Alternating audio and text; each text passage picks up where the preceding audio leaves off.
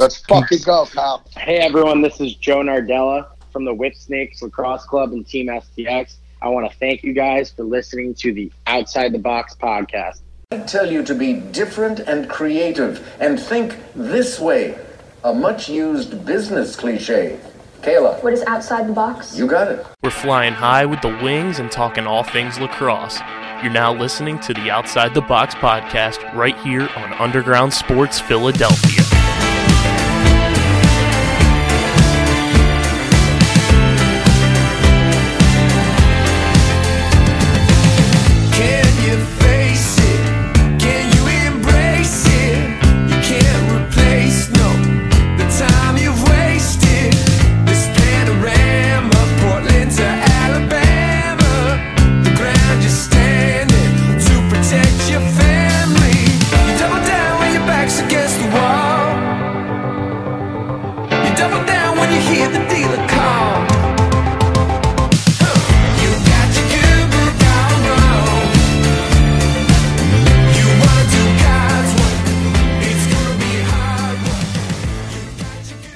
What is going on, everybody? Welcome into episode number one forty of the Outside the Box podcast right here on Underground Sports Philadelphia.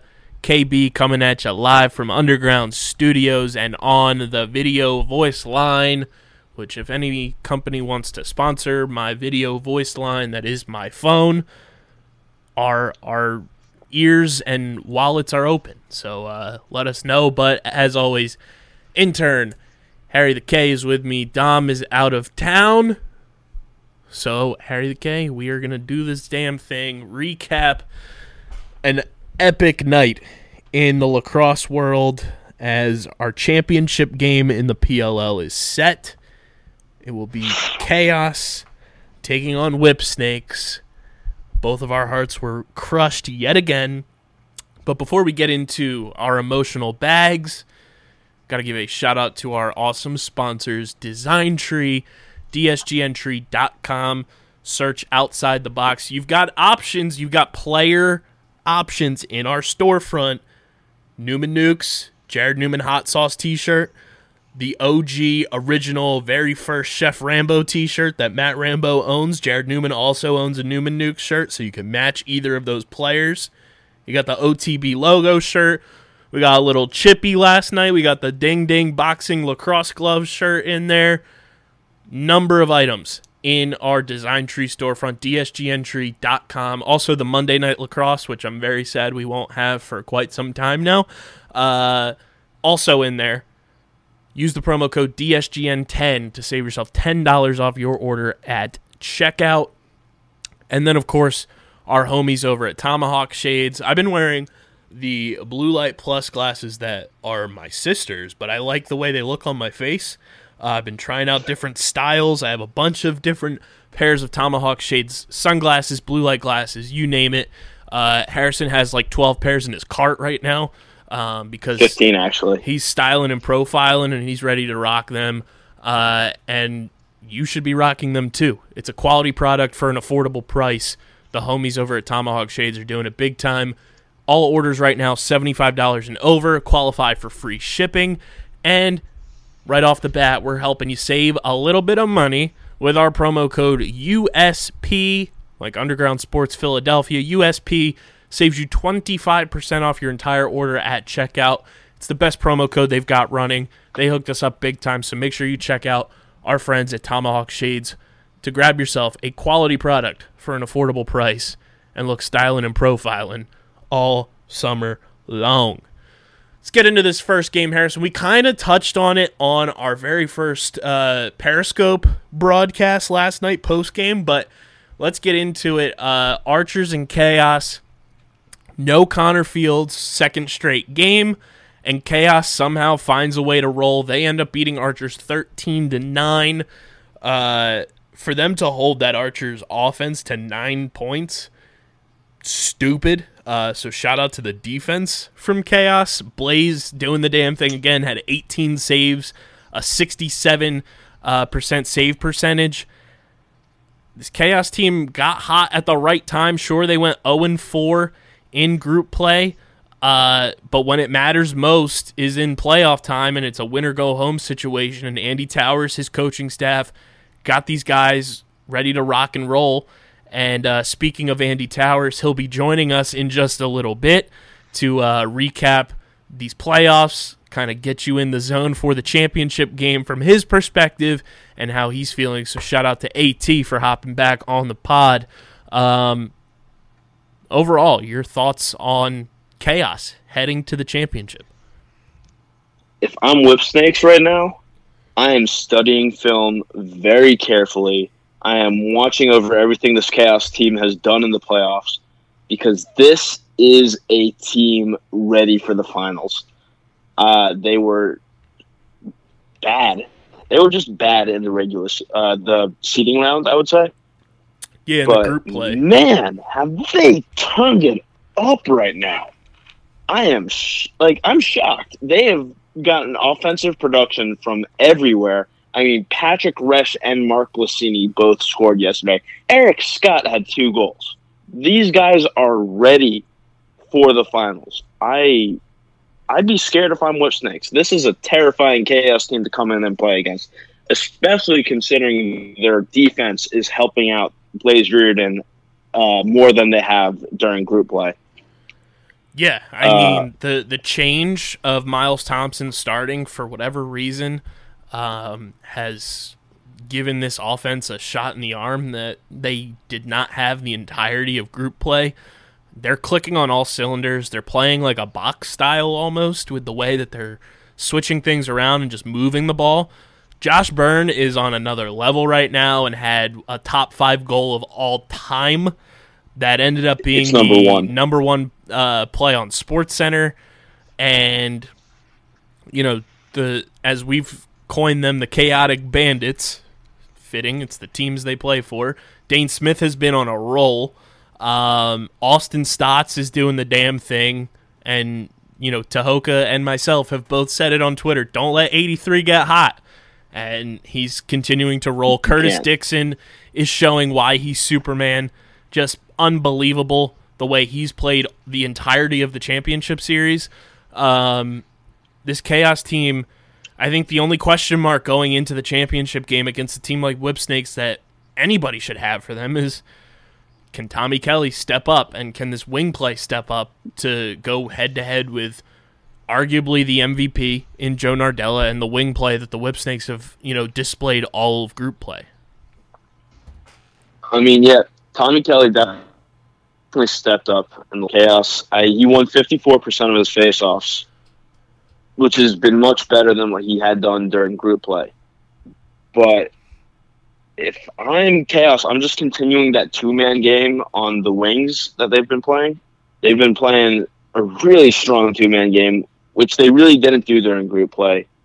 And going to that box style, when you have players like Josh Byrne, like Curtis Dickson, Austin Stotts, and Miles Thompson, I don't know why they didn't do it earlier. Include Dane Smith into that. Yeah. You throw these box gods onto one team. Tyson Bell and the, on the fact defense. That they were trying to true, the fact that they were trying to play the outdoor game rather than the indoor game for the most of group stage until their game against uh, Chrome in the playoffs. It doesn't make sense considering what we're seeing right now. And it's not even that they need to play the indoor game. It's just play to your strengths. You know, do what you mm-hmm. do best. Um, and that's what they've exhibited these last two games. They have played to their strengths. They've done the little things right. And it's been without arguably the second best overall player on the planet playing a single second for them.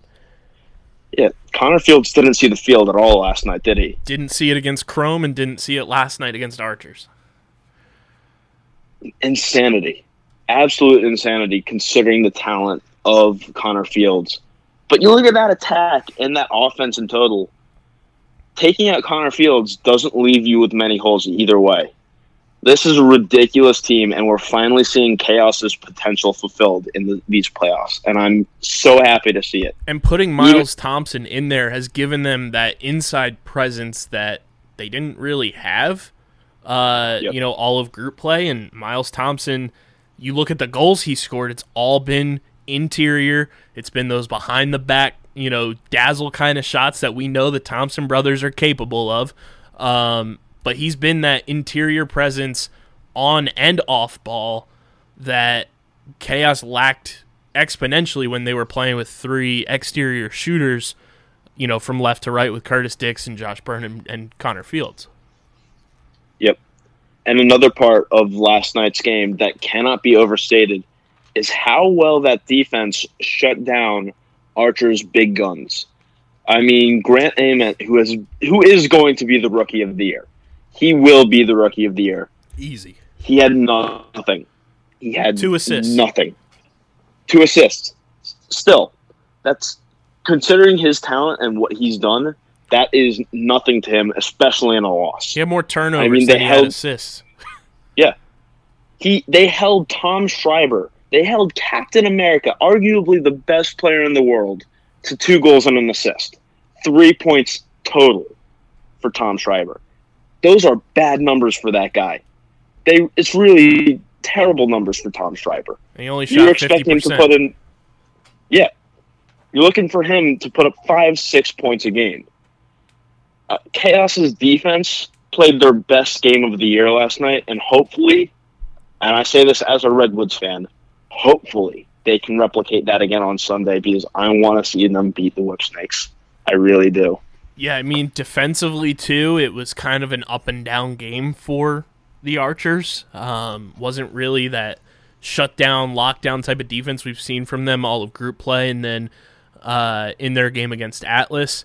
There was some holes there, and you know, face-off wise, it was it was iffy. Tommy Kelly did step up to the plate in a big way against uh, Bones Kelly and Brendan Fowler, but you know, and I think one thing too that might go overlooked, and it's nothing against Adam Gittleman as a goalie, he just didn't play in that first game against Atlas, and he might have been a little rusty. He was injured. We don't know the extent of the injury. Still played, had a fifty percent save percentage. Um. But, I mean, Drew Adams, how tired was he from playing a full game for the first time in who knows how long? Uh, only saved thirty-eight percent of the shots he faced, and that could have played a factor. Nothing against either of those guys, but Drew Adams and Adam Gittleman are the two goalies we know in this league that are not accustomed to playing a full forty-eight. I mean, yeah, it's these two are extremely talented goaltenders, and I like watching them play a lot. They're both extremely fun to watch inside the crease. But Drew Adams had to be extremely tired. That has that has to play a factor in all of this because he should have made a couple of saves that he didn't in the game against Chaos, and I'm putting that down to the fact that he had just gone through a full forty-eight minute game against Atlas in which he was bombarded with shots. And he stood on his head for Archers. He replicating that kind of game back to back, especially when you are the starting goaltender after coming off a full game, in a system where you play a half a game.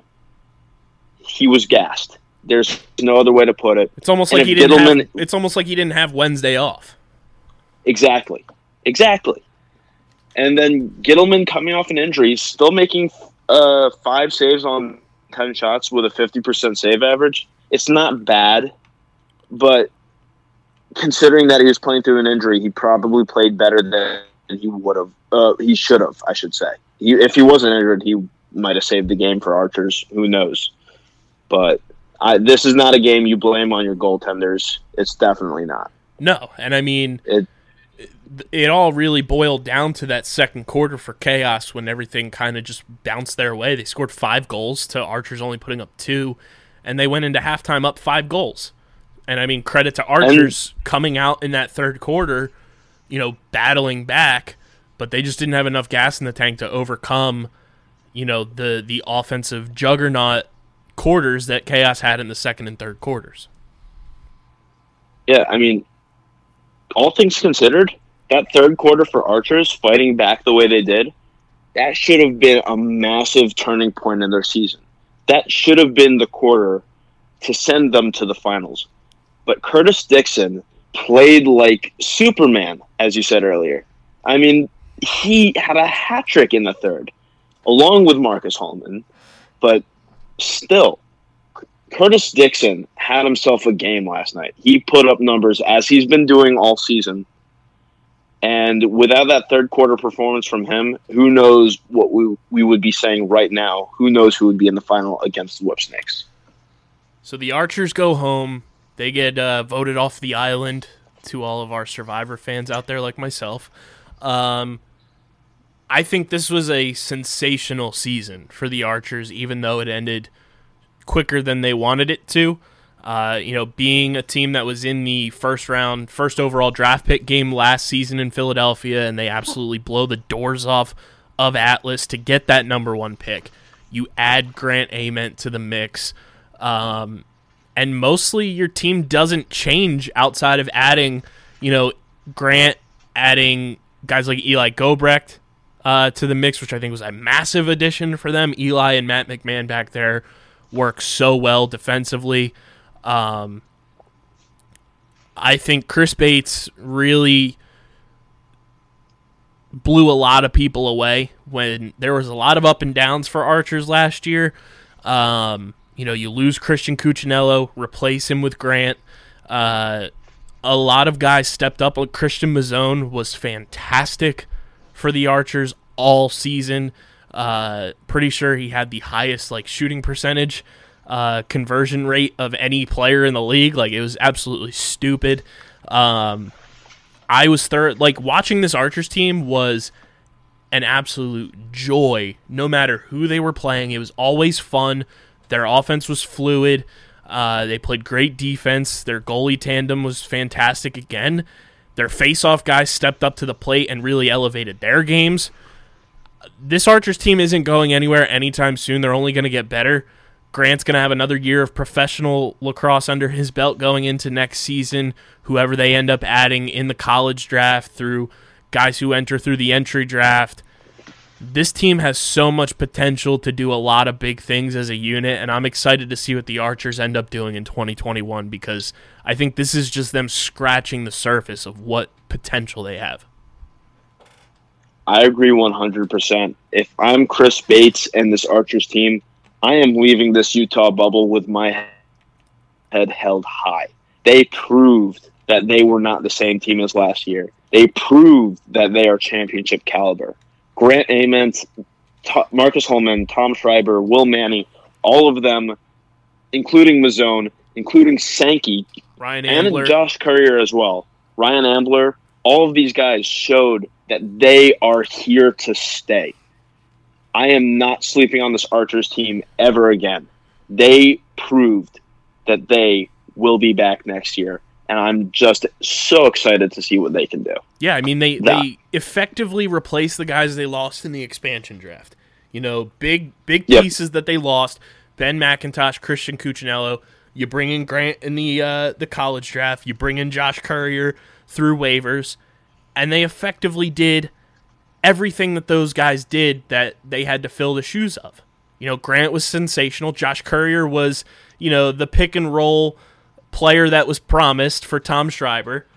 And this Archers team has so much potential. If you're an Archers fan, you should be excited about how things are looking, because this team is going to absolutely dominate this league for years to come.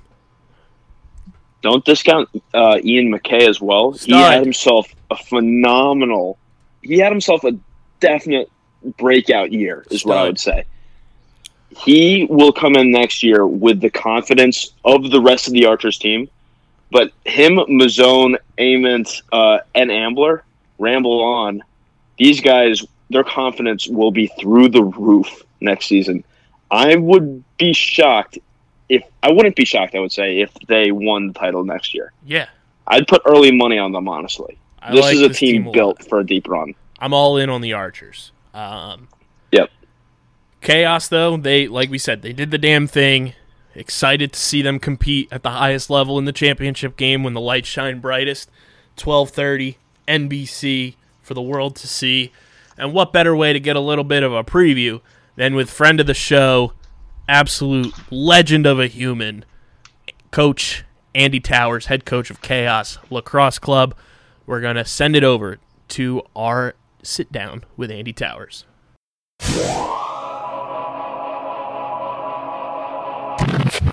All right, it's it's the championship game preview episode, and with Chaos heading to the championship, there was no better way to to get this episode celebrated than by having one of the best friends of the show on, and that is the head coach of the Chaos Lacrosse Club, Mister Andy Towers. Coach, first of all, congratulations, you're championship bound.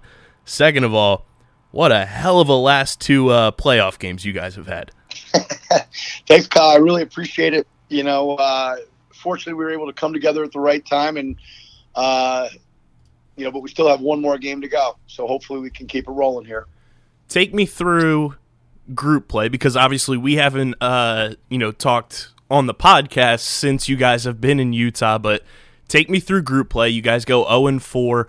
What's kind of the the mood in the locker room, knowing that you guys are still itching for that first win? Obviously, everybody makes the playoffs in this format, but how, you know, tough and, and draining was it knowing that group play goes by and you guys still were looking for win number one?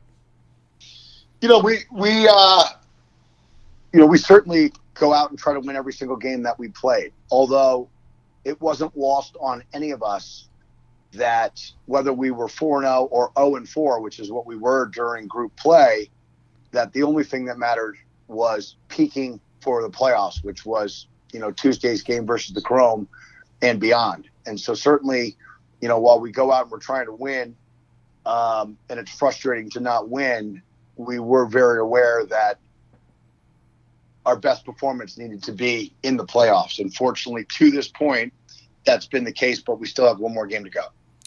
A lot of the new guys have uh, stepped up for you in a big way, from Curtis Dickson, truly, you know, showing the world why he is Superman. Uh, Austin Stotts has come on as of late. Sergio Salcido has been fantastic in that midfield. What's it been like working with these new guys uh, that weren't on this team last year, and seeing the way that they've been able to contribute and kind of mesh with the guys that were there, and, uh, you know, the play on the field, especially these last two games? Uh, it's been great. It's been great to get to know those guys as people, you know, first and foremost. Um, you know, obviously every player in this league is a great player. Otherwise they wouldn't be in the league. Um, you know, but, but between Sergio and Austin Stotts and Curtis Dickson, uh, you know, Dylan Ward, uh, Jason Noble, um, Tyson Bell, you know, those are all guys that we didn't have last year. And every, Every team is a new team, and while we did have a lot of carryover, um, you know, it's a it's a different dynamic in the locker room. And last year we had a great season, we had a great team, you know, but we sort of peaked in weeks seven and eight, and um, you know, didn't perform well down the stretch in the playoffs, even though we had the best regular season record. And knowing what that felt like, uh, you know, we were very conscious to try to build towards putting our best product on the field for the playoffs when it mattered most. And, you know, so far we've been able to do that, but again, we got one more to go. So I think this, this next name goes without saying, uh, but I just want to get your thoughts as soon as I say Blaze Riordan. You know, you gotta, you gotta, you gotta talk about him as the best player on the planet. You really do. And, and that's not even what he does Um, in the box, where I know he's an awesome forward. You know, what he's been able to do for us has left no gray area as to who the best goalie is on the planet. And that's not an indictment on the other goalies in this league. They're they're the best in the world.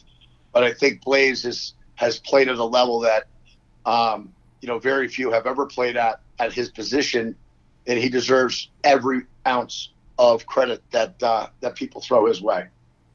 How big of a help has Dylan Ward been to him through all of this? Obviously, him coming in brand new, but to be able to pick Dylan's mind, I think, would help anybody with the, the accolades that he has had in his career. How big of a help has Dylan Ward been to you, just even as an extension of the coaching staff when it Dylan, comes to Dylan, Blaze? I mean, yeah, I mean, I, I think that I think that Dylan and Blaze view themselves as Uh, you know, as one entity trying to help our team win. And, you know, as good as Blaze Riordan is, you know, Dylan Ward is right there with him. And, I'm sure Blaze recognizes that. I know Blaze recognizes that. Certainly Dylan, you know, is as confident as, uh, you know, as you need him to be. And frankly, I think we have the two best goalies on the planet on one team, our team.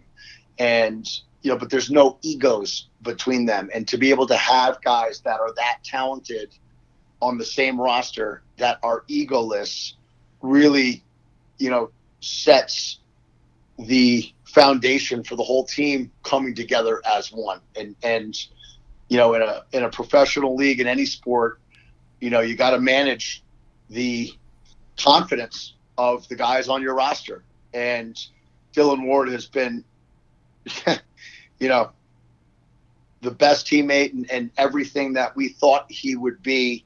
Uh, well, we knew he was a great player, but, but the type of teammate he's been is, is, is indescribable. You know, he is one hundred percent about our team's success and Blaze's success. And if we needed him to come in and, and, and, and play all game, he'd do that and would tear it up. And, and, you know, at this point, Blaze is tearing it up. And I don't think there's a, a bigger Blaze Riordan fan than Dylan Ward. And that just speaks to the kind of character that that kid has. I'd be remiss to ask you about these uh, last couple playoff lineups too, because it's been the talk of, you know, everybody who covers this league and the sport. Connor Fields has been on the bench and Miles Thompson's yeah. gotten the start. What kind of yeah. went into the, the game planning of that, and what, you know, decision making went into starting Miles over Connor Fields? Well, you know, we went through the round robin play, and you know, we we felt that after four games, with three sort of perimeter-style attackmen and Josh Byrne and Connor Fields and, and Curtis Dickson, you know, what we didn't have was an inside presence. And Miles Thompson's arguably the best inside guy in the history of the sport. And so to be able to put a player like that on the field and give our opponents' defenses a different look was something that we needed to try as we were trying to figure out what the right combination was for our team. And fortunately, we found success with that change. You know, Connor Fields is, is, you know, arguably the best attackman on the planet. He's an unbelievable player. And, um, you know, but this is, this isn't about Connor Fields or really about Miles Thompson. It's just about us trying to, you know, figure out what the right combination is to win some games. And, and, you know, certainly starting the playoffs, we've been able to do that, and hopefully we can do it one more time. And speaking of combinations, Josh Byrne hit that four button combo yesterday. What was going through your mind when he goes through his legs and it finds the back of the cage? I humor, I think, more so than anything else, you know, just knowing uh, the type of tongue in cheek sense of humor that Josh Byrne has. Um, You know, it just made me sort of laugh. You know, that kid has got as much swagger and as much personality um, as anybody anywhere. And, you know, him going to that shot, you know, I, I think was actually a fundamentally sound decision based on the situation that he was in. Um, you know, and, and just knowing the type of person that he is, it just made me laugh because it's, you know, sort of parallels his sense of humor to do something like that. The fact that it it was successful just uh, made it even funnier. Absolutely. And I mean, he and uh, his fellow teammate year-round, Dane Smith, have really clicked over these past two games with what they've been able to do. I mean, you're on the record saying Dane is arguably the best midfielder on the planet. Um, what have you seen from Dane and how he's been able to kind of elevate with this new lineup as well to, you know, really bring his game up a notch during the playoffs? Dane's a playmaker. You know, Josh is a playmaker. And, and you know, you, you look at offensive players in this league and anywhere, and you got guys that are goal scorers, you got guys that are feeders, and then you got playmakers. And playmakers are guys that, you know, can go out and score eight goals just as easily as they can go out and have eight assists, and are, uh, you know, unselfish enough and smart enough to also realize that whether they score goals, whether they get assists, or whether they have no points and they're able to start the offense, that um, you know, the best players are the ones that make the right play with the most consistency. And Dane exemplifies that. Um, you know, he just, he's a really smart person. He's uh, super humble. He's team first. He doesn't care who gets the credit. And whatever role you need him to fulfill, um, he's able to do that. And it's great to see him have success, certainly along Josh, as well as those guys are, are uh, you know, great friends and, and great teammates to everybody. What have you seen from your defense, obviously, with the youth on that defense, um, being led by Jared and, and Jack, and then you still have Troy back there as well, but kind of a new-look defense for you guys overall this year, and uh, without Johnny being available due to military obligations, uh, some new pieces around Jared and Jack that they didn't really get to play with last year. What have you seen from them and how they've been able to kind of adapt and adjust uh, in year two? Yeah, you know, you got to credit Ryan Curtis, who's our defensive coordinator. He's done an incredible job of getting these guys connected. You know, you lose Brody Merrill, you lose Kyle McClancy, you know, you lose backup goalie Charlie Cipriano, all unbelievable teammates, great players. And but every year it's different, you know, and and and it was disappointing that we weren't able to get Johnny as, you know, the D one defenseman of the year two years ago, uh, phenomenal player. Um, you know, to not have him was disappointing. But, you know, guys have stepped up. You know, certainly Jared and Jack have, have played like first team all P L L defensemen, particularly in the playoffs, but but pretty much throughout the whole time here. Um, you know, you got uh, Dan Coates, who uh, is just an unbelievable uh, teammate. You know, he just understands, uh, you know, the locker room. He, under- he understands how you want to play. He understands the importance of getting connected. And you got him, and you got Jason Noble, you got Troy Ray, you got Matt Reese, you know, as our long pole unit. And, and, and they all are, you know, just want to win. And, and then you go through our short sticks. Nobody's played better than Pat Resch in this championship series. You know, Mark Lucini's the team captain, and, um, you know, uh, as tough as they come. You got Tyson Bell, who wasn't with us last year, who has just been uh, a real shot in the arm for our whole locker room, on the field, off the field. You know, what a warrior. How humble, you know, can you be? Um, you know, and, and I just think that with Blaze in the goal and, and, and Dylan Ward, um, you know, down there as well, I just feel like we have the pieces, even with Johnny not making it, and even with the loss of, you know, some of the some of the best players, you know, that are currently in the league, and, and McClance and, and Brody and, and Charlie Cipriano. And, you know, fortunately we got Ryan Curtis on our sideline, and Ryan Curtis has been able to get those guys connected, and, and, and we've benefited, you know, in a huge way as a team from it. I'd be remiss to ask you, what are your thoughts on the new Chaos jerseys? Uh, uh, you know what? Uh, I like them, actually. At first I was, I was, uh, it took me a second, but, but I've certainly grown to like them. That's for sure. They look incredible on your guys. Um, And they're going to have championship patches on them come Sunday, and you guys uh, get the Whipsnakes. Right. What, you know, right. First thought last night when you see, when I had deja vu watching Whipsnakes win another overtime game uh, against Redwoods. They're your opponent on Sunday, twelve thirty, N B C. Uh, thoughts on, you know, taking on the defending champs? Yeah, listen, I you know what? There's not a better staff than – than Stags and, and Brian Grady and Mike Murphy. They've done an incredible job of building that team and coaching that team and keeping that team connected. You know, uh, their players, there's not a, there's not a weak part to their team. They're unbelievable at the X. They're unbelievable in the goal. They're loaded defensively. They're o- loaded offensively, and they know exactly who they are in all facets of the game.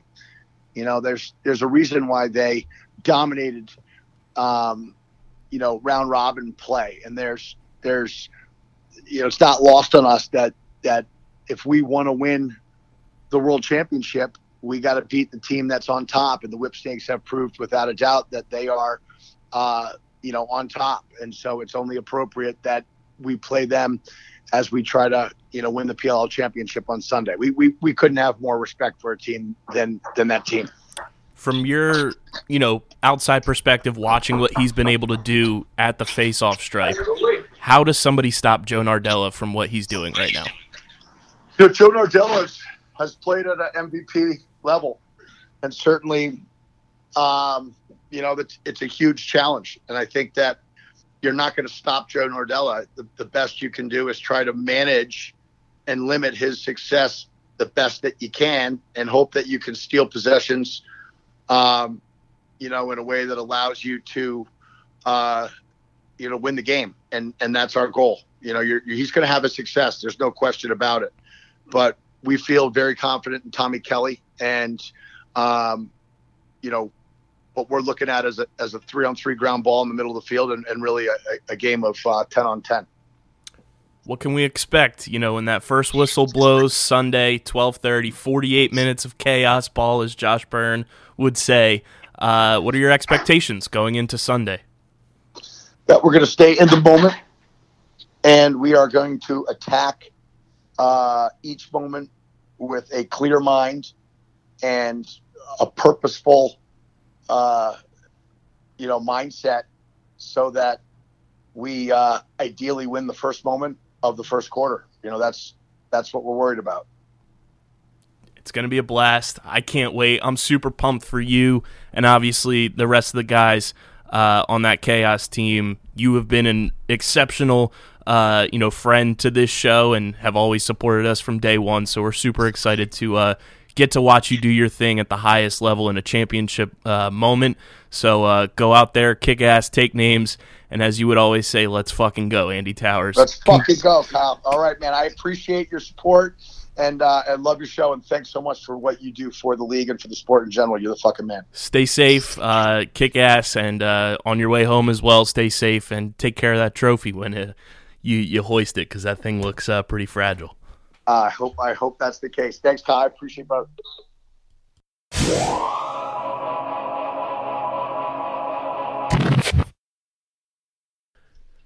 Big shout out to Coach Andy Towers coming back on the show. Always a, a joy and a pleasure to have AT on the podcast, and always getting his signature sign-off of an L F G is the absolute best. Uh, let's get into the other matchup from last night, Harrison. I am still motion, emotionally and mentally recovering from it. Uh, because I had the most severe case of deja vu in overtime again. As uh, fans of the game, obviously everyone knows we, we cover the league and everything, and you're an intern and everything, and but we're Redwoods fans. You know, we've we've gotten on board with the team since the beginning. Uh, we were not bandwagon fans. We've both been Redwoods fans no, sir. since day one. And uh, for whatever reason, Whipsnakes and overtime is our kryptonite, as uh, Whipsnakes beat Redwoods thirteen to twelve in overtime, and Whipsnakes are going back to the championship game. I don't know about you, but I literally was having P T S D during that final possession, uh, and then I had severe deja vu as soon as uh, Jeremy Sieverts scores the game-winning goal to send our Woods packing. I'm just going to preface this by saying, as a lacrosse fan, that was one of the best games of lacrosse I've ever seen. Throw that in with the title game last year, with Archers Atlas earlier this year. I was having such a great time, but me personally as a Redwoods fan, I was hurting.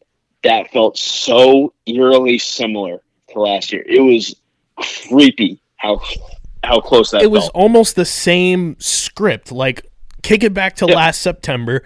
Redwoods were down nine two in the championship game, fought all the way back, and force overtime, and then they lose in overtime. Fast forward almost a full year later, they're down eight two, claw all the way back, force overtime, and then lose in overtime.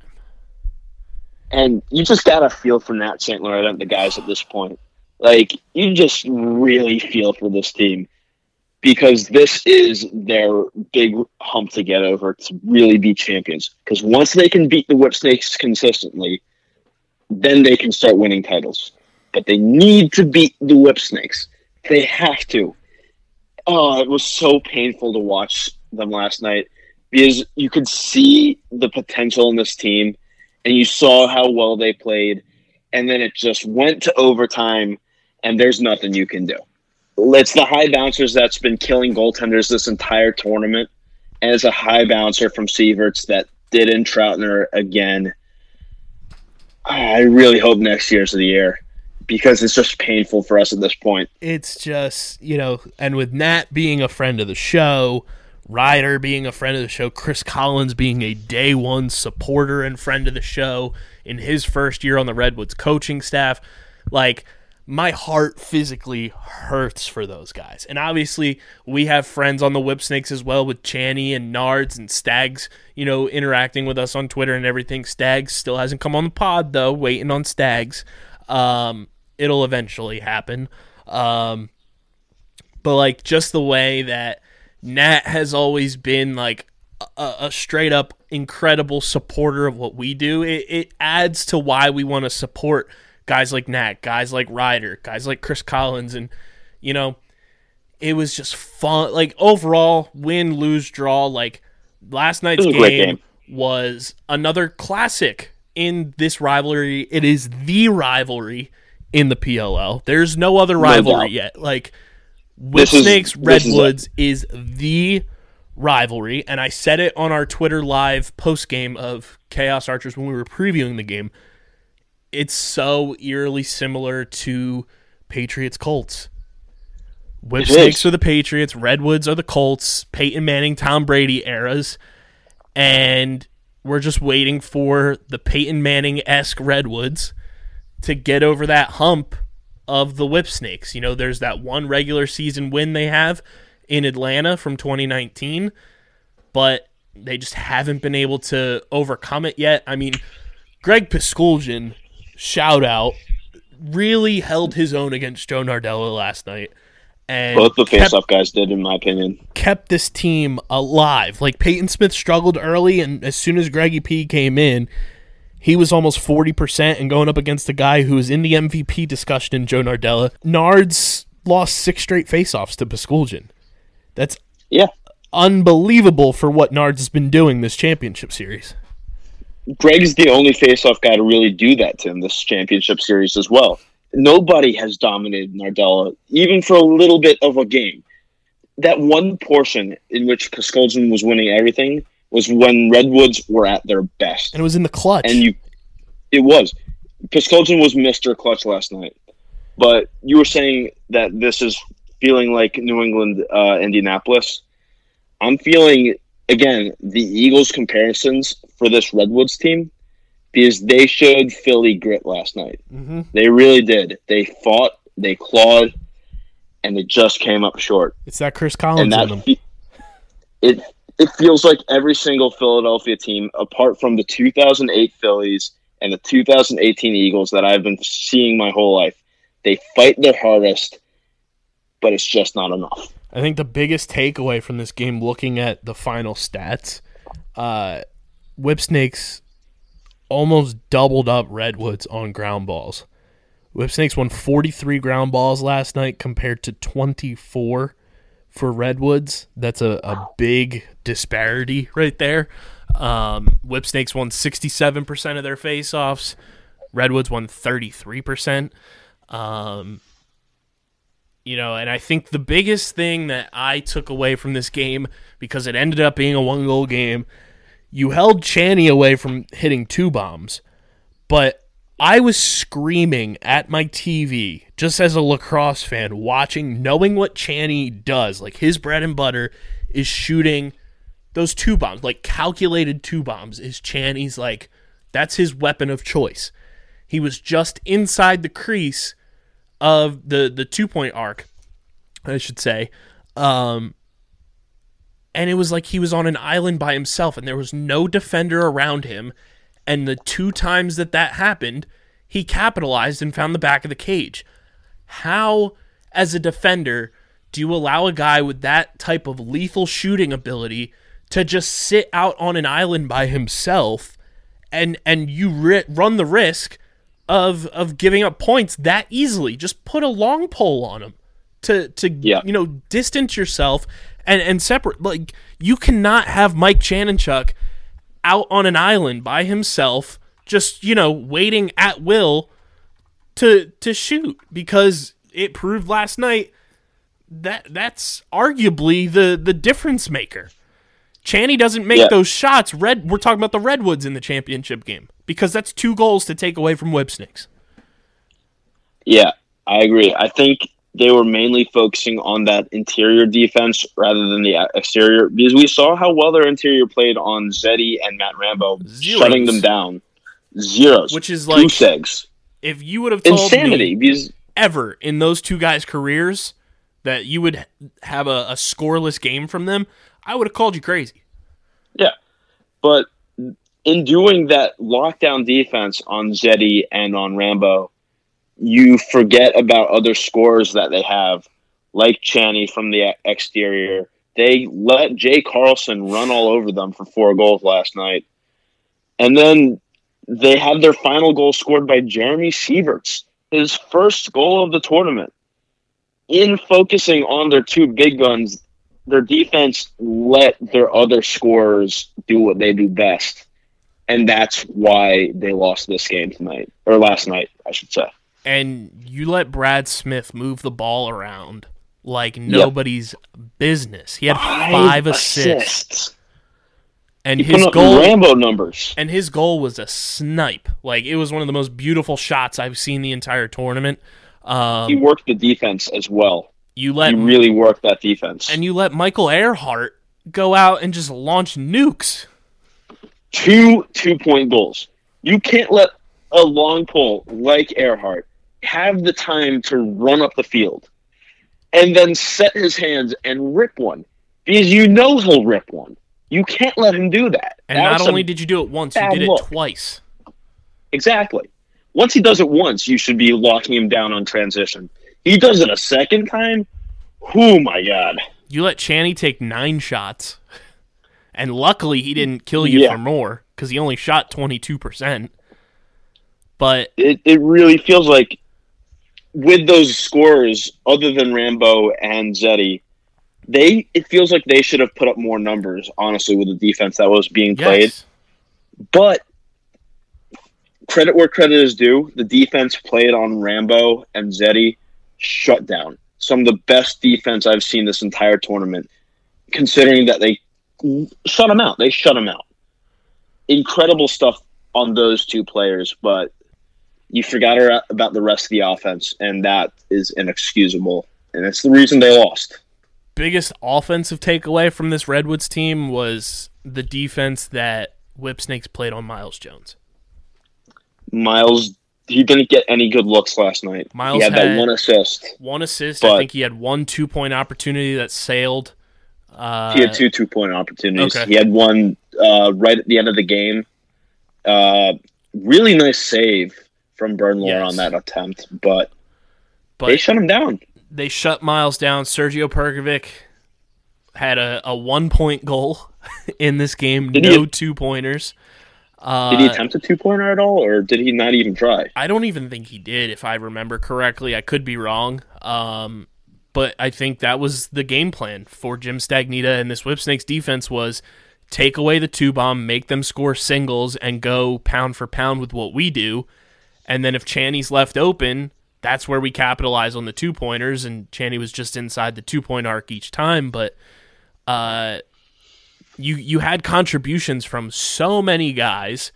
Matt Cavanaugh, four goals, was fantastic. He and Ryder had their best games, in my opinion. I'm just... I'm really looking forward to next season when Cav, Ryder, and Jules will be working together full force, completely healthy, because we saw last night what Cav and Ryder can do together. Throw Jules into that mix, and you've got an extremely deadly attack, especially down low and on the interior. Considering that the Redwoods were the lowest scoring team of all seven during the group play coming up into this game, you saw Ryder and Cav really working well down low, getting those one-point goals, not having to rely on Miles and Perk to pull up from two. And that's what we need to see them do next year. But if Miles and Perk had just hit one two-bomb, you see a completely different game. And I mean, Patrick Harbison Pat really Harbison showed up last as an, night. As an S S D M scores. Uh, Jack, Jack Neer had two points in this game, and Jack Neer was kind of the the shot in the arm that this team needed. You know, you're down, he goes out, scores, I believe it was the second goal of the game for Redwoods, if I'm not mistaken. Um, it was. It was number two. And that diving really play just got things rolling. As soon as Jack Neer scored, that's when Redwood started crawling back into the game. Um, I, what were your thoughts on that final shot attempt from Brent Adams? Because I thought he could have taken more time. He had time on the you know on the game clock because the shot clock was turned off, I'm pretty sure, at that point. Um, yeah. I didn't like that shot selection. I thought he had a little bit more time to maneuver and, and get a clearer shot to win the game in regulation. What did you think of that shot?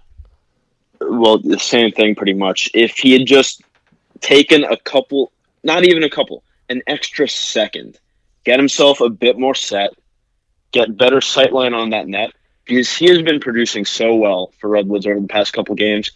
I expected him to take a better shot than he did, but I—I I mean, if he had really taken that second, we're talking about Redwood's Chaos final. We really are. There were so many instances that could have led to Redwoods being in this championship game, and I think that's what makes it so frustrating for not only like fans and, and people who cover the league, but also this team, because they know they should be in this championship game.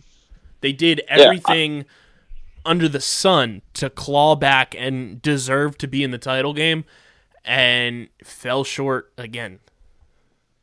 I would not be as hard on this team as I am right now if I didn't know they could be in this title game. This team should be there. I feel like they should be there. I feel it in my bones. This is such a good team, and they're going to be hungry next year. But, man, it hurts right now. It really hurts, especially because the Whipsnakes are going to their back-to-back title games. And they're probably going to win. Knowing this Whipsnakes team, how do you stop them? I think even with the Chaos being as hot as they, they are right now, I think the one way to stop them is running into a Chaos team that is playing the way they are right now. That is very fair. That is extremely fair. This Chaos team looks really on good. All cylinders right now. They really are. Um, and it's this Whipsnakes team. You know, it really is. Let's get into it. You know, Redwoods get sent home. Whipsnakes are going to the championship game back to back years. They're taking on Chaos. Let's preview this championship game.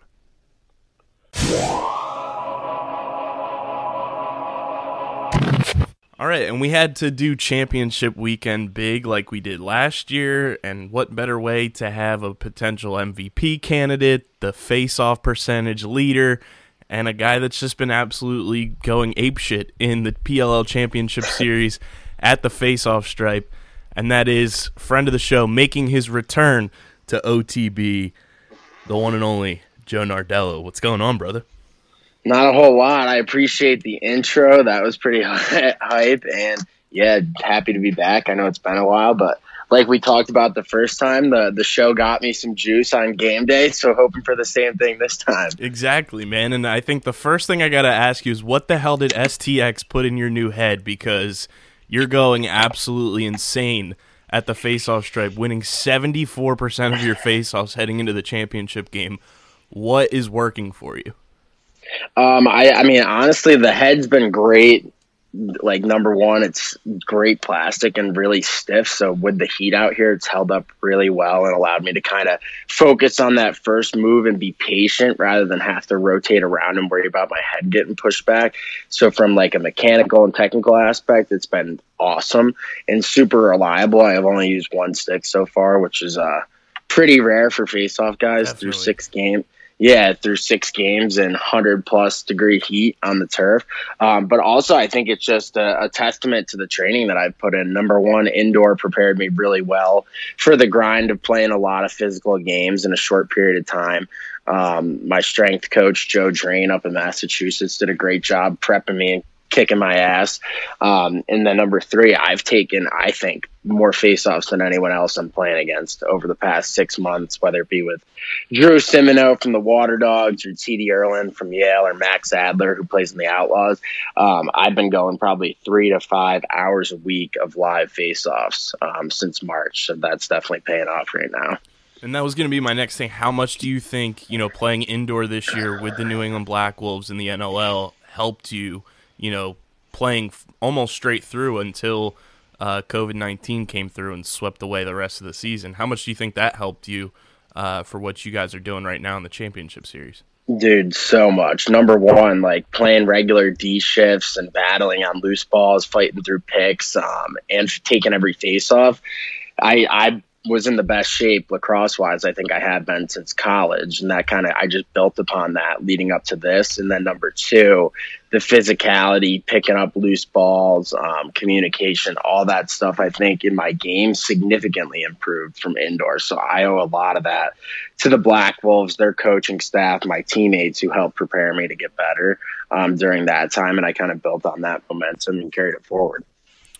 Now, a lot of people had questions about this Whipsnakes team heading in. You guys were the defending champs, but I feel like for a team that just won a championship, there was a lot of question marks because the Water Dogs took a, a bunch of your guys that were like core pieces of your offense, but you guys have not skipped a beat. Zed, Zeddy Ball Games come in and clicked with Matt Rambo on levels I don't think anybody expected, uh, just right off the bat for two guys that have never played together.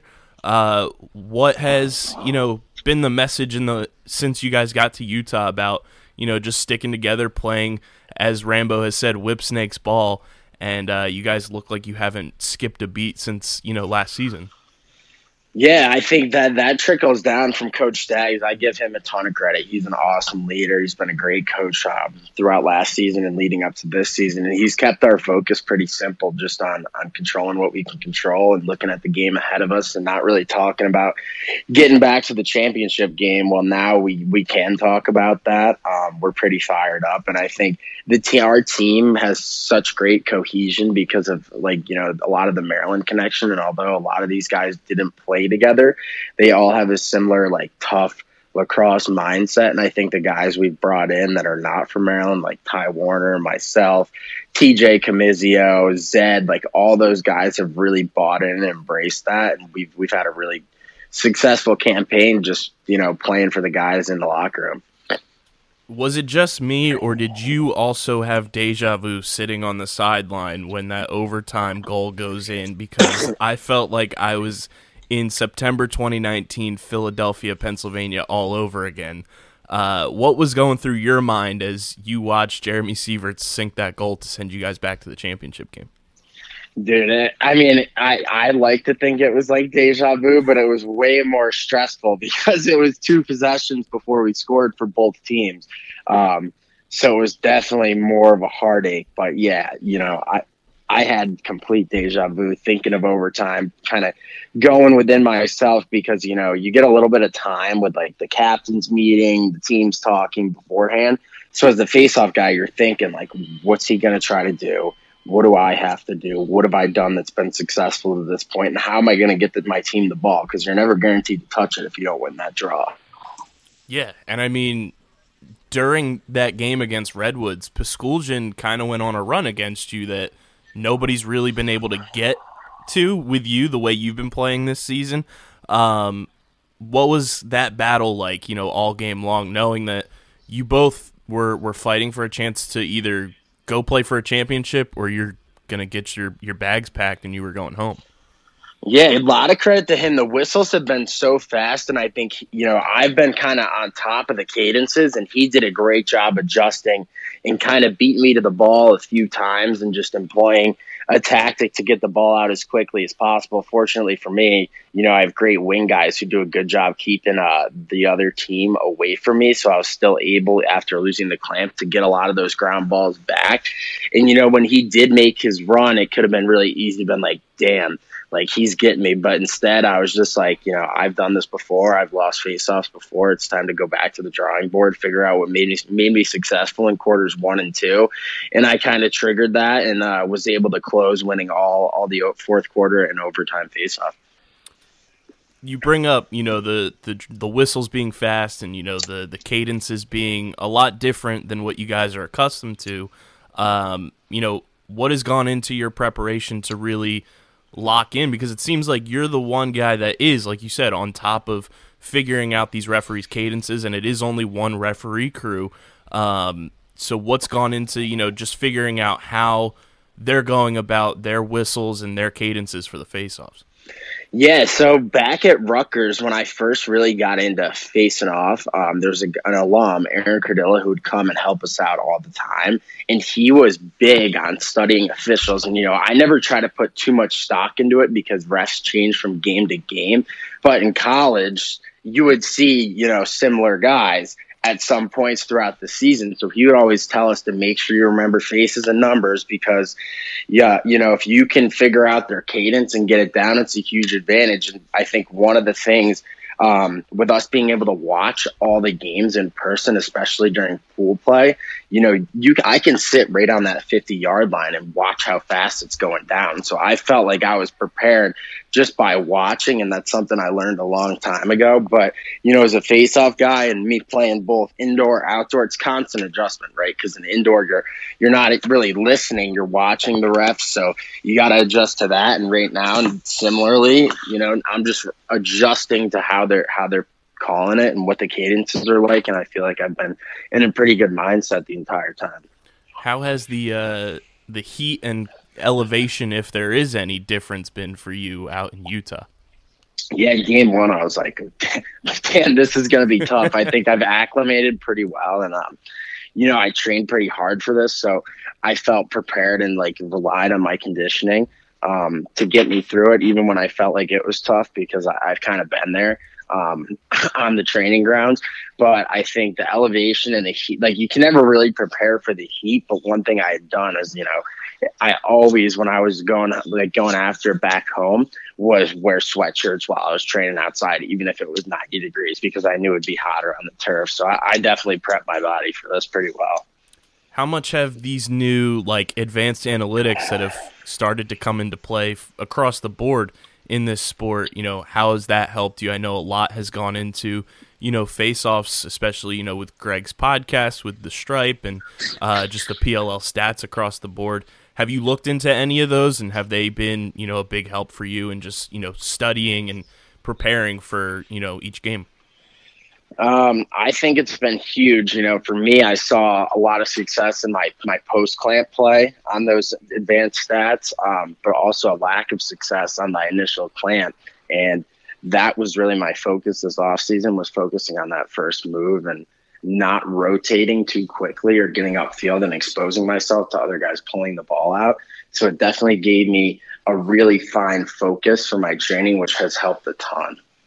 And with you being the only face-off athlete, like, traditionally on this Whipsnakes roster, how much has gone into, you know, you just mentally being locked in so that you don't, you know, false start or anything, so you don't have to, you know, miss one of the next draws?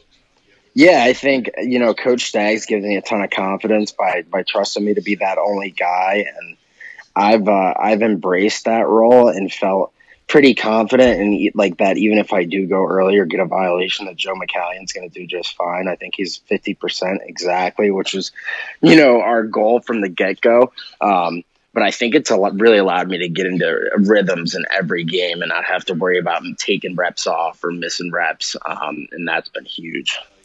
Now, you and I both know you're an Eagles fan, uh, but you guys are drawing a lot of comparisons to the New England Patriots. um, you know, there was the, the video of you guys practicing ground balls before the game against Redwoods, and that's just like the fundamentals, and that's what Bill Belichick does. Um, what do you think, you know, when it comes to Stags' coaching philosophy, gets you guys prepared and, and puts you in all these proper positions to get to these championship games now back-to-back years? Yeah, I think, you know, it draws a lot of, like, his focus on fundamentals, us starting training camp slow, and I know there was talks about that um, as well, just kind of draws parallels to how we try to make the game as simple as possible, and like Rambo always says, hit singles, and, and I think it's worked really, really well for us. Lacrosse is a simple game, especially when you're playing with a lot of great players, and we've just focused on doing the little things right, and it's really helped us out a ton. Do you enjoy being mic'd up? Yeah, I think it's pretty funny. The, Boyle only taps me in once or twice a game, so I can stay pretty focused on uh, on the battle at hand. But yeah, it's a lot of fun. You know, the first time they gave me the mic, Jake Bernhardt's like, "Don't wear that." He didn't want to mess with my flow at all. But uh, yeah, I think I'm someone who's not easily bothered or distracted, and that's one of my, my strengths as a face-off guy is my ability to focus on one thing and keep my mindset singular. So um, it hasn't really bothered me at all.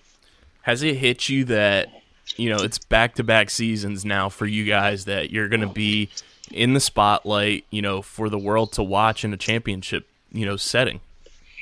Yeah, I think, you know, once we started doing the media stuff yesterday, it really hit all of us that, that we're here again, and it's time to show up and play Whipsnake ball. How do you guys kind of like, you know, just prepare for that, knowing that you knew what it took to to get it done last year, but last year is last year, and this is a new season. You're playing against a new team now, and you're coming off a, an emotional win, too, against Redwoods, your your number one rival. Uh, how do you guys, you know, just emotionally prepare to move on from last season's championship, put it in the rearview mirror, and put this past game in the rearview mirror as well, and prepare for a Chaos team that's, you know, clicking on all cylinders right now? Yeah, we've really tried not to focus on last season um, too much at all, but I think last game was really the first time Coach Stags referenced it. He's like, we've been here before. We've given up runs, we've gutted out tough games, and we're going to do the same thing. So I think having that confidence of knowing you've done it before and how history has a tendency of repeating itself definitely gives us a little extra juice, but also focusing on this year, like, I think us getting that kind of smack in the mouth from the Redwoods and having to gut through a tough game was definitely a character test that's going to help us, you know, tomorrow. And I think we're, we're more than prepared to get the job done. You look at this Chaos team and, you know, everybody talking about them. They went oh and four in group play, and that's been the big storyline around them. But then out of nowhere, they bench arguably the second best offensive player on the planet in Connor Fields, and their offense starts clicking out of nowhere. Um, what have you guys been doing to, you know, prepare for this team and the way they play? Because they have a unique style uh, that they bring to the table, and it's very N L L box style game with the guys that are on their team. What have you guys been doing to prepare for uh, this Chaos squad? Yeah, I mean, I think we got their best game in pool play, too. They were pretty pissed off about being oh and two. They gave us a good run. It was a tight game throughout until we kind of pulled away late. Um, so we're definitely not taking them like lightly like other teams may have given their pool play record. But I think a lot of emphasis has been on splitting the, the field in half, taking away the middle, and defending the two-man game. Um, and I think – you know, our defense of all the defenses out there is the most prepared and most suited to take this high potent offense down. But we expected the Chaos to be like this from the start. You know, we expected them to be a really good offensive team. Um, I think we match up well with them because we have an awesome goalie and a great defense. Um, and I think we're going to have the possession advantage as well. So hopefully the ball's on there more than ours. How uh, how interesting is it going to be with this goalie battle? You got the two top goalies, save percentage-wise, going up against each other with Blaze and, and your guy, Kyle Bernlor. Uh, I think this the, the goalie battle is definitely something that I'm taking a look at. Uh, how how do you prepare? Because I know you're a guy that likes to score goals, too. Uh, what, what are you thinking about when, you know, thinking about facing up against Blaze? Yeah, I mean, Blaze is an awesome goalie, good friend of a lot of the guys on our team. Um, I've known him for a long time. So we have a ton of respect for him, and what he's done this tournament is nothing short of spectacular, especially after coming off a, a tough game one. He's really bounced back and shown the world why he was the goalie of the year last year. But, um, you know, I think the biggest thing is just shooting the scout, right? With Blaze, I think a lot of times if you change levels or go with high bounce shots, those will go um, as long as you're you're taking the right shots. And that's something Coach Dad says to the offense every game is we're looking for the best shot, not the first shot. That's going to be huge this weekend because if you take bad shots, not only is Blaze great at saving it, but he's awesome at starting transition the other way. So the big, the big thing for us is just putting the ball on the ground, not shooting at his body or his stick, and really aiming for net. And I think game one, um, when I was able to get that goal against these guys, it was just a high bouncer shooting the scout, you know. does it come into your guys' mind at all that, you know, it's the final game, so, you know, all the tricks could come out of the bag and you could see Blaze, you know, out in the field playing forward and Dylan Ward hops in cage? Yeah, I mean, I know Coach Towers is a great coach, and he's definitely going to be making some adjustments from game one like they've done in their, their previous games. Um, but, but I don't know if we're going to see him in the field or see D Ward in, in that. Um, but we're prepared for anything, just like they're going to have to be for us, because we have some adjustments off our sleeve as well. How uh, I know we brought it up a little bit before, but how exciting is it? You know, N B C, the spotlight during what would have been the Olympic, you know, time slot and everything. You guys are playing for back-to-back championships. Um, you know, you're trying to defend the crown rather than win it. Um, what what kind of excitement is flowing, you know, through you, you know, just twenty-four hours out?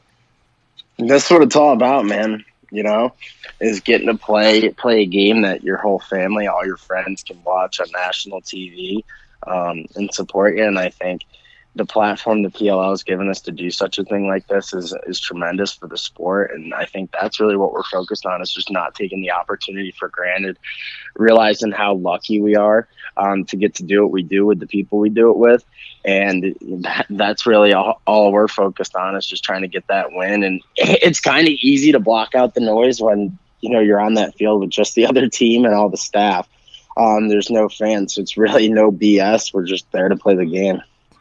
Joe Nardella, you're the absolute man. Keep doing what you're doing. Uh, we love you. You know, your support of our show has always uh, been one that we, we adore, and what you do on the field for the face-off position is incredible.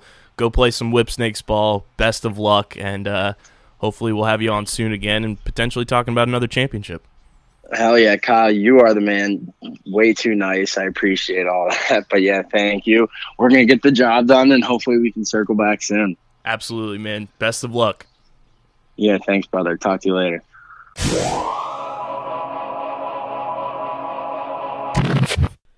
I would say I'm I'm going to give my score prediction real quick. I'm going to say an overtime game again. This is definitely going to overtime, and it's going to be a high-scoring game. I'm going to say fifteen fourteen Chaos. I know I just went on that rant about how do you stop this Whipsnakes team, but this, if it goes to overtime and if Whipsnakes don't come out of the gate hot, it's Chaos's game to lose at that point. I think the biggest matchup that we have to look at is this Chaos defense caused the third most turnovers throughout the entire tournament. Uh, mm-hmm. Whipsnakes caused the least, where they caused twenty-six Turno- had twenty-six caused turnovers. Chaos had forty-seven. Uh, but Whipsnakes played the ground ball game better than anybody. Almost two hundred ground balls through the tournament. Chaos not far behind, one hundred fifty-two. Um, I think it's going to come down to these defenses, and you're going to have the ultimate goalie battle in this game between oh Bernhardt and Blaze Riordan. I I genuinely just want Chaos to win for Blazer. Blaze, as as a goalie, I have been just blown away. He took what he did last year, which was ridiculous goaltending numbers. I mean, he was the goalie of the year for a reason. And he came into this year and said, screw it, I'm just going to do what I did last year, but better. I, I'm blown away by Blaze Riordan and everything he does when he steps into that crease. Yeah. The I man's mean, a hero. one hundred five saves through oh through the series for Blaze. sixty-three percent. sixty-three percent save percentage. God damn. What numbers? Ridiculous. Oh my God. And then the other side of the ball that you have to look at here is uh, obviously Joe Nardella, M V P discussion. Se- Whipsnakes is a team, seventy-two percent on the faceoff. ninety-two of one twenty-seven, going up against the team that was dead last in Chaos at thirty-four percent, who won not, didn't even win fifty faceoffs throughout the series yet. They're forty-nine of one forty-five. That is where Tommy Kelly and these wings for Chaos need to like slap themselves in the face, do whatever it takes because you're going to have to win a lot more than thirty-four percent. Like, they're going to have to play well above their average if they're going to end up winning this game, because the face-offs tied into the ground balls that Whipsnakes win as number one in both categories in the in the entire league for both of those. You're going to have to do a lot of work at the face-off stripe in order to uh, come away victorious or even think about winning.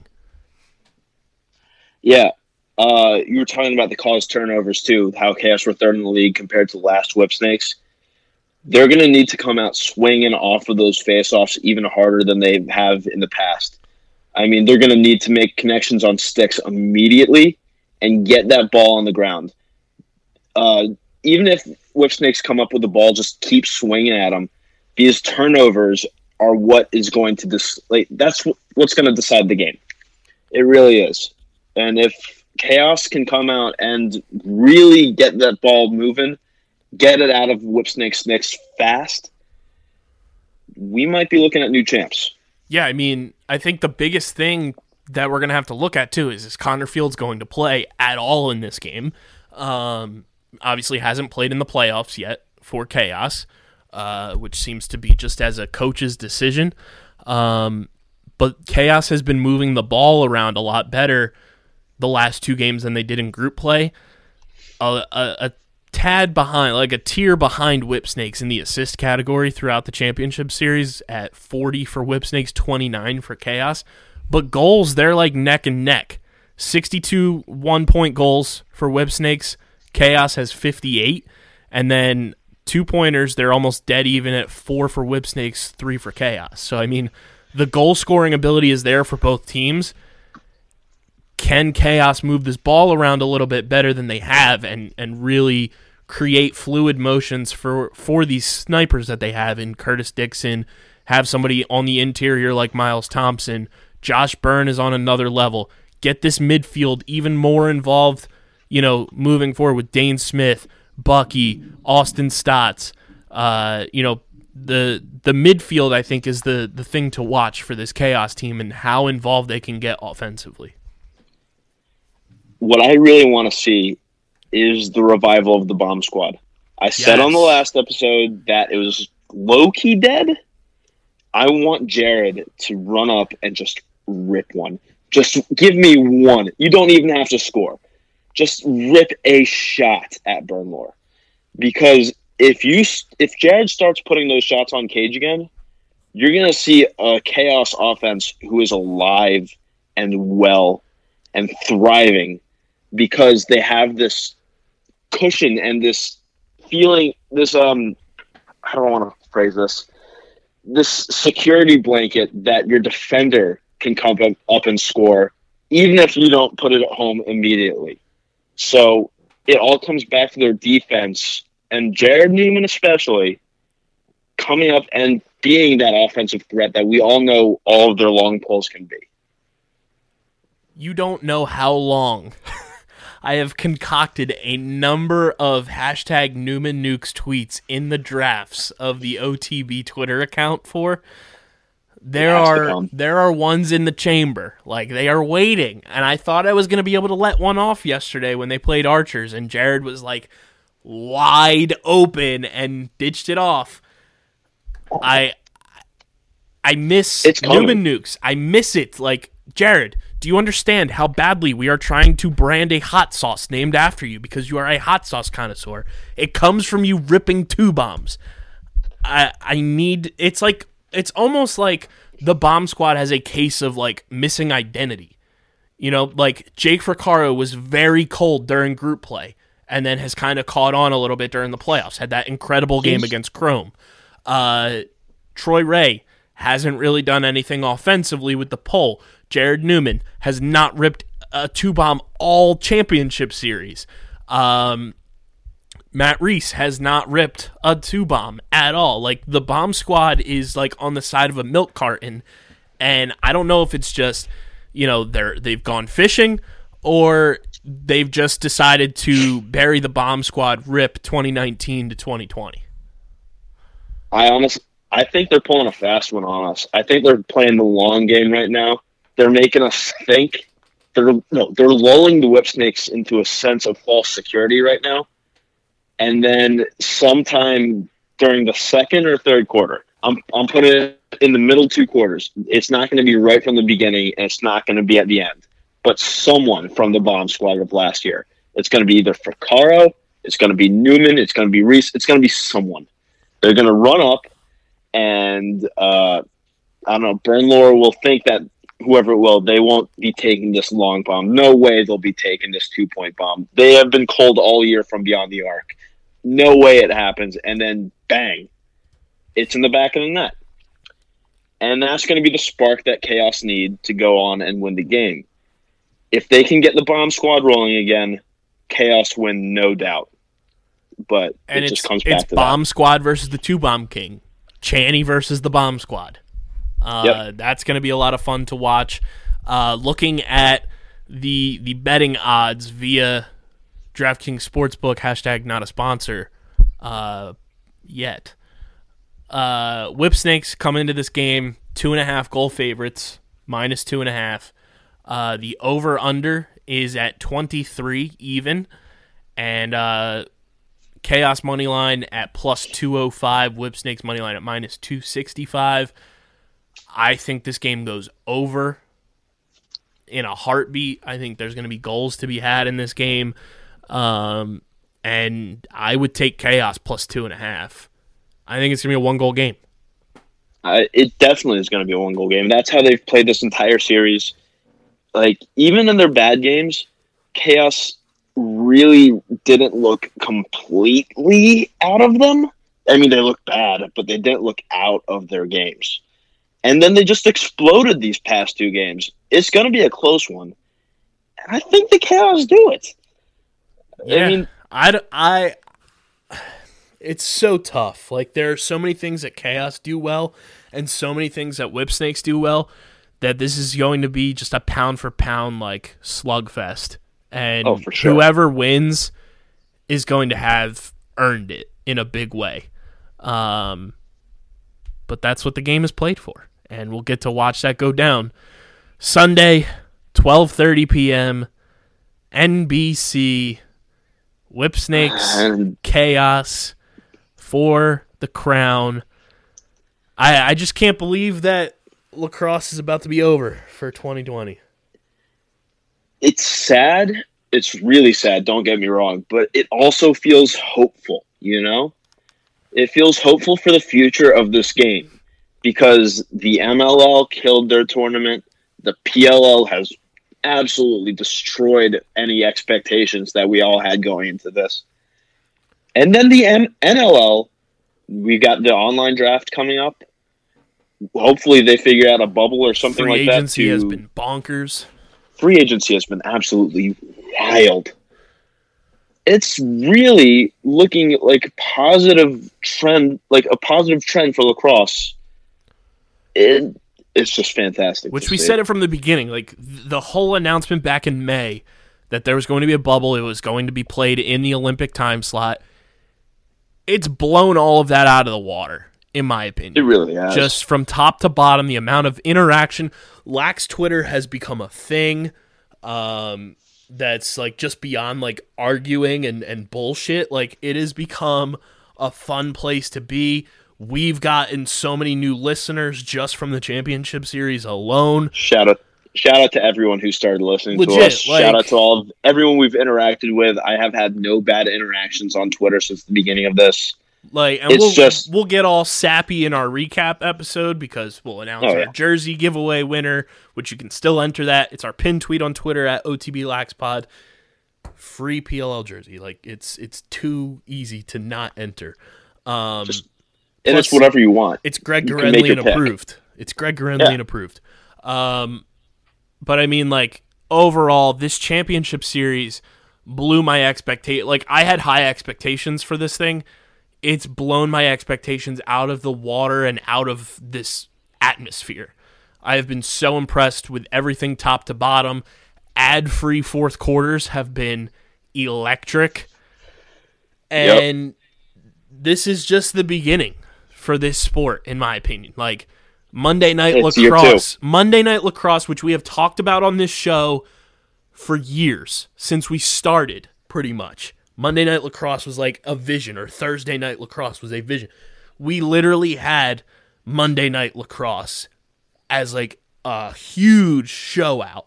Thursday Night Lacrosse, huge show out. Friday Night Lights was a huge th- like Lax After Dark as a whole. Lax, Lax After, After Dark. Dark. P L L After Dark yes. was incredible, and I'm not saying we didn't start the trend of Lacrosse After Dark that transitioned into P L L After Dark, but I mean, you know, you know how we do. You know how we do.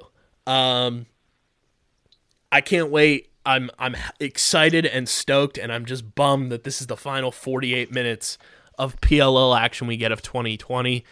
Um, so just soak it in, enjoy it all, and uh, let's let's fucking ride. Let's fucking Let's ride. Uh, big L F T. Shout out to, to Andy Towers hopping on the show.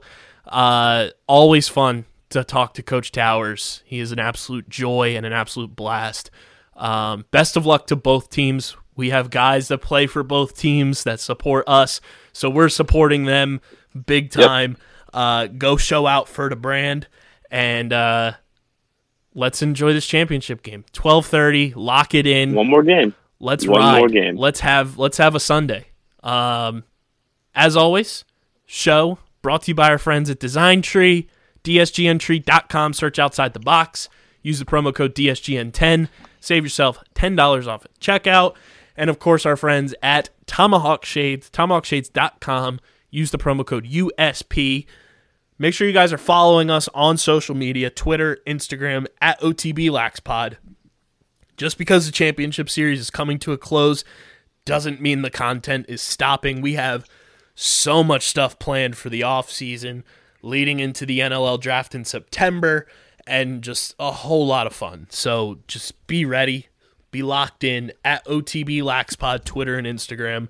Make sure you are following myself on Twitter at K B I Z Z L three one one. I am stupidly close for whatever reason to uh, two thousand followers on Twitter, so it'd be pretty cool if we could get there. I am uh, sixty-seven followers away from two thousand, so throwing it out there, it'd be pretty sick to hit two thousand followers on Twitter, because two thousand people following me for what I have to say is pretty fucking stupid.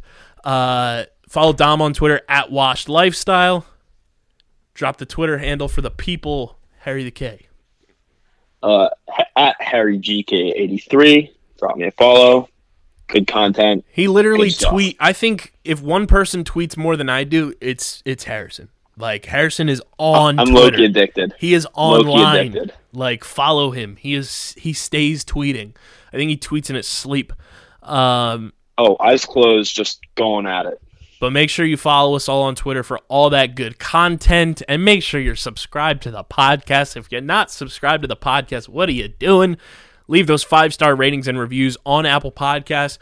Five-star rating and review check real quick uh, as we head into the home stretch of our jersey giveaway, because that is part of the criteria for the jersey giveaways to subscribe on Apple Podcasts, leave a five-star rating and review, or follow us on Spotify, or you can check us out on Google Play, Stitcher, the TuneIn app, iHeartRadio, radio dot com, wherever you get your podcasts, we are there. Uh, but the five-star rating and review check right now, we are sitting at one hundred nine overall five-star ratings and reviews, fifty-eight five-star reviews. Once we get to one hundred five-star reviews, Dom reads them all on a separate podcast, so make sure you... uh. Get us there, because I'm sure you want to hear Dom read one hundred five-star reviews from all of you crazy hooligans out there. But shout out to everybody that has checked out the pod from our jersey giveaway, from finding us on Twitter. Uh, it's been an absolute blast to be able to to share our love of this game with a bunch of new people, a bunch of our O G listeners as well. You guys are the absolute best. And uh, like I said, let's have a Sunday. Let's enjoy this this final ride of twenty twenty with the P L L. And uh, go out with a bang. One more. One, One more. more. Uh, this has been episode number one forty of the Outside the Box podcast, right here on Underground Sports Philadelphia. For Harry the K, for Dom, I'm K B. We are signing off. Peace.